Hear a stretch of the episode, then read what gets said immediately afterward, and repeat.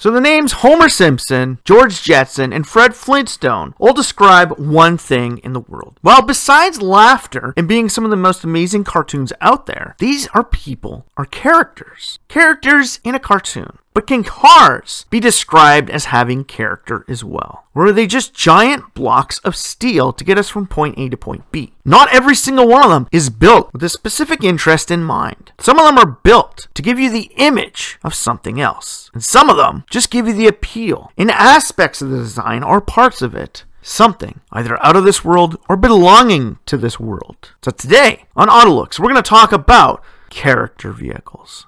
Autolux podcast coming to you anytime, anywhere from around the globe on any major streaming site from Autolux.net.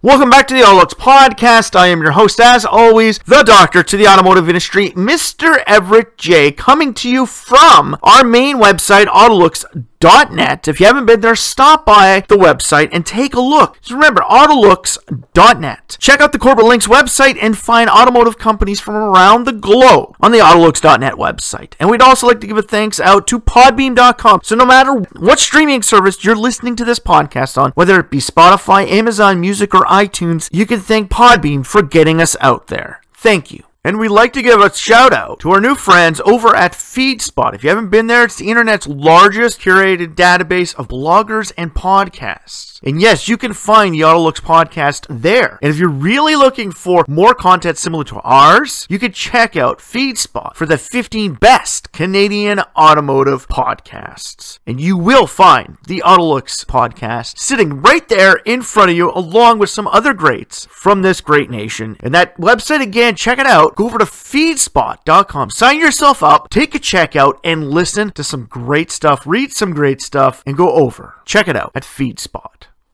So, like I said in the beginning, we're talking about character vehicles. Now, if you don't know what a character vehicle is, or what some character traits are, we do have what we call the Character Awards on the Autolux.net website on the Rated tab. Character awards are given to vehicles that embody some form of soul, or product, or inspiration, or signature from something or somebody in the world. No, we're not talking about a McLaren Senna just because it has Ayrton Senna's name. We're talking about vehicles like the Viper, the Nissan Juke, the Geely GC2, the Fiat Multipla, and even a Nissan GTR. Now, how are these vehicles all connected? And why do they all have character? Character aspects. Gotta think about it. The Shelby Cobra had a Cobra as its name. But when the Viper was designed by an outside counterpart, he decided to use the head of an actual Viper snake to start his image off. So in the end, the front end image portrayed on the original Dodge Viper is that of a Viper snake. It gives you the illusion that this thing is a snake. It's out to get you. It doesn't just have the name of an animal. It has the character traits of that animal. Now, some vehicles actually get their animal traits just by their image. Look at the Nissan Juke. First generation of the Nissan Juke looked a lot like either a frog or even some people even said like an alligator poking its head out of the water. It was an odd vehicle. It didn't give you the exact image of that, and that's not where they were going, but it gave you a character reference to something else. Something that Volkswagen did with their very first vehicle, the Beetle. Its hard shell image even characterized an actual beetle and how hard outer shell swooping back and then the little spot in the front for its head. It was a character. But character isn't always its exterior image. Character can also be the lines are dragged along a vehicle. And character lines are one of those significant options that must be found on every major vehicle out there. It gives it, as we call, character. Take a look at the Tesla Cybertruck. Its flat body panels insinuate zero character whatsoever. It's essentially a brick. Its headlights are the only thing that distinguish it as being more sinister looking than a standard vehicle. Whereas something like the Ferrari FF embodied the wide mouth bass grill, as I always said, the smiley face that really started coming out in the early 2000s. This was a character trait. Did you just think it was a coincidence that everybody started designing these grills that look like giant happy faces? It was a character trait. If you take a look at the Ferrari FF and you look at it straight on, it smiles at you. And its headlights give you the character image that it's smiling, but behind that smile is something a little bit darker. It is the character traits of something other than itself. Not every vehicle can follow these lines. Like we said with the Viper, it was designed from an actual snake. So it wanted to show you that it was a snake itself. And by utilizing the headlights to look like eyes, this snake was a little bit more real than the rest. But and yet, the Viper really didn't have a lot of defining character lines. The engine exhaust port that comes out the side of the vehicle is one of those very limited character features in that vehicle. It has swooping lines, so it really doesn't give you any hard edges. Then you move into Cadillac in the early 90s with their hard face designs, that gives you a ton of character. But like we said, there are a lot of other weird vehicles that give you a character image. The Fiat Multipla, one of the most hideous looking vehicles ever. I can't even fathom the reason why this vehicle would ever even make it past the design stage and who would say, that looks good. Let's create it. Its image behind it even looks like a sad face. It even looks to itself like it wants to be brought out to a field and shot. Like its character image is that of failure similar to that of the Pontiac Aztek. Its character traits portrayed it as a loser car. Not unlike a Mercedes SLR from 1999, even though it had long lines, its character references made sure that even with its dual bubble headlights, the people would understand that this vehicle is fast. This vehicle means business, and it doesn't need an angry looking character trait on its front end to prove to you that it means business.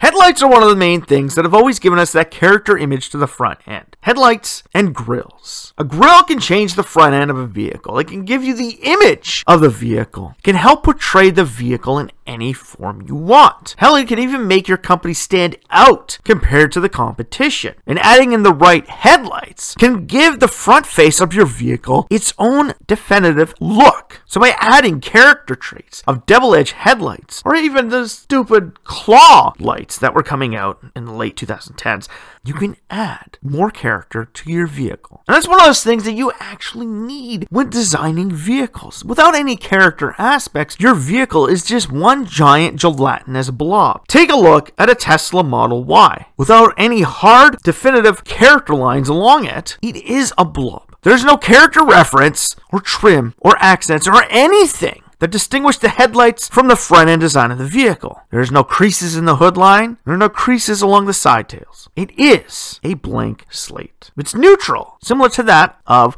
the Cybertruck. So, in a sense, it's a vehicle that has no character. It could never be a Homer Simpson. It could just be John Smith. That's it. Know, doesn't matter if he's John Smith from 1882 or John Smith from 1982. It's still John Smith. He's not a Homer Simpson. He doesn't have the character trait to be a Homer Simpson. Homer has all of his own main character traits, even has his own taglines. How many vehicles out there can you think of that had their own character image or taglines? The Mustang, its name embodies its soul, and it gives you the character reference to horses running through a field. Because in a sense, it's named after a type of horse, a Mustang. Does that just give it a character reference? No. The Mustang also utilizes character lines and features to make it seem a little more attractive to the buyer. By adding more hard edge lines to it, it could differentiate itself from that of the competition of the Camaro and Challenger, who lack definitive character lines. Where the Challenger just looks like a giant steel shell dropped on a frame. The Camaro looks like a transformer on the road, but a Mustang has the character image of the Mustang. It's wild. It's free. It's out there. And that's what we like to say. You know, some vehicles embody this character appeal. They have their own image. They have their own appeal. You can laugh. They can be sad. They can be happy. They can be angry. Like, how many vehicles have you seen out there that look like they're angry? I don't know. I saw a meme before. That was the back end of an old of an old Lincoln that showed. It said, Where did you park the car? Oh, next to the vampire looking car. Character reference. If you're in China and you find the a 2012 Chery QQME, you could say you're next to the fish or park next to a Ferrari FF, you could say, I'm next to the happy car, or I'm next to the sinister car. The character aspects of that vehicle gave it the image. Like we said, the, the Geely GC2, if you take a look at it, you can automatically get its character reference just by looking at the front end of it. You could tell that this vehicle is in reference to a panda. Yes, a bear. A panda bear. They use features and character lines an aspect to create the image of a panda out of a car. So the car embodies that soul. It has character, which is funny because a vehicle that, that lacks highly in character and soul has its own name as that, a soul. But then again, some vehicles may embody their own real life character without even knowing it. A Nissan GTR does not look like Godzilla in any way, but it is known as character reference as being Godzilla. It is the ultimate, most powerful, city destroying vehicle out there. It is Godzilla. But why? It doesn't look like it, doesn't have reference to it, but it still is Godzilla. Now, like we said, character aspects of vehicles can help shape them and can help create them. It can help create an aura around a vehicle. And like we said, some vehicles get character aspects to make them look bland, Make them look boring. Make them look crazy. Make them look powerful. Make them look evil. The front of end of a Bugatti Chiron makes it well known that this vehicle is fast, it's mean, and it wants some. Whereas a Fiat 500 parked next to it looks like a sad, lost dog looking for somebody. It's just sitting lonely in that parking lot. It has a character image of loneliness. Have you ever heard the aspect that everybody chooses a vehicle based on what they like? Your vehicle is the embodiment of your soul and the embodiment of your character. And for people who buy vehicles and put aftermarket parts on them, it really becomes the vehicle of your soul. It becomes your character as an automobile. I used to think this wasn't true, but it's similar to that of breaking in your transmission and feathering your brake with ABS. They're things that are true. You don't floor it in snow. Character aspects that define a vehicle between the person who buys it are true. I know bland and boring people who own bland and boring vehicles. I know wild and crazy and outgoing people that have powerful vehicles. I know I have rough and tough people that I have met that drive big vehicles. Then there's the show off people. That's their character image. I'm better than you. I have more stuff than you. That's why I have the vehicle that gives us the appearance of that. It's your character image. Lines, accents, grills, headlight, all of that can be added to a car. Aftermarket modifications can be added to a car. But in the end, does that vehicle embody the soul of your personal character? When it's designed, it doesn't. But what makes you choose one vehicle over the other? For myself, my character image is more of that of a Toyota RAV4 and a Mazda CX50 compared to a CRV. The character image, the rough and rugged Toyota front face, is more in line with my character image than the sleek, smooth, I'm better than you of a Honda CRV.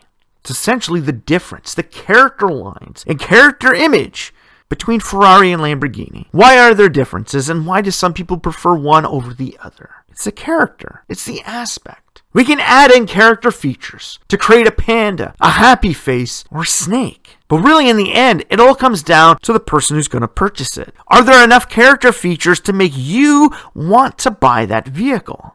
And when not every single vehicle out there has character aspects, you have to ask yourself, then what's the point? If there's no character with that vehicle, who would buy it? But there are people who don't have a character inside of them.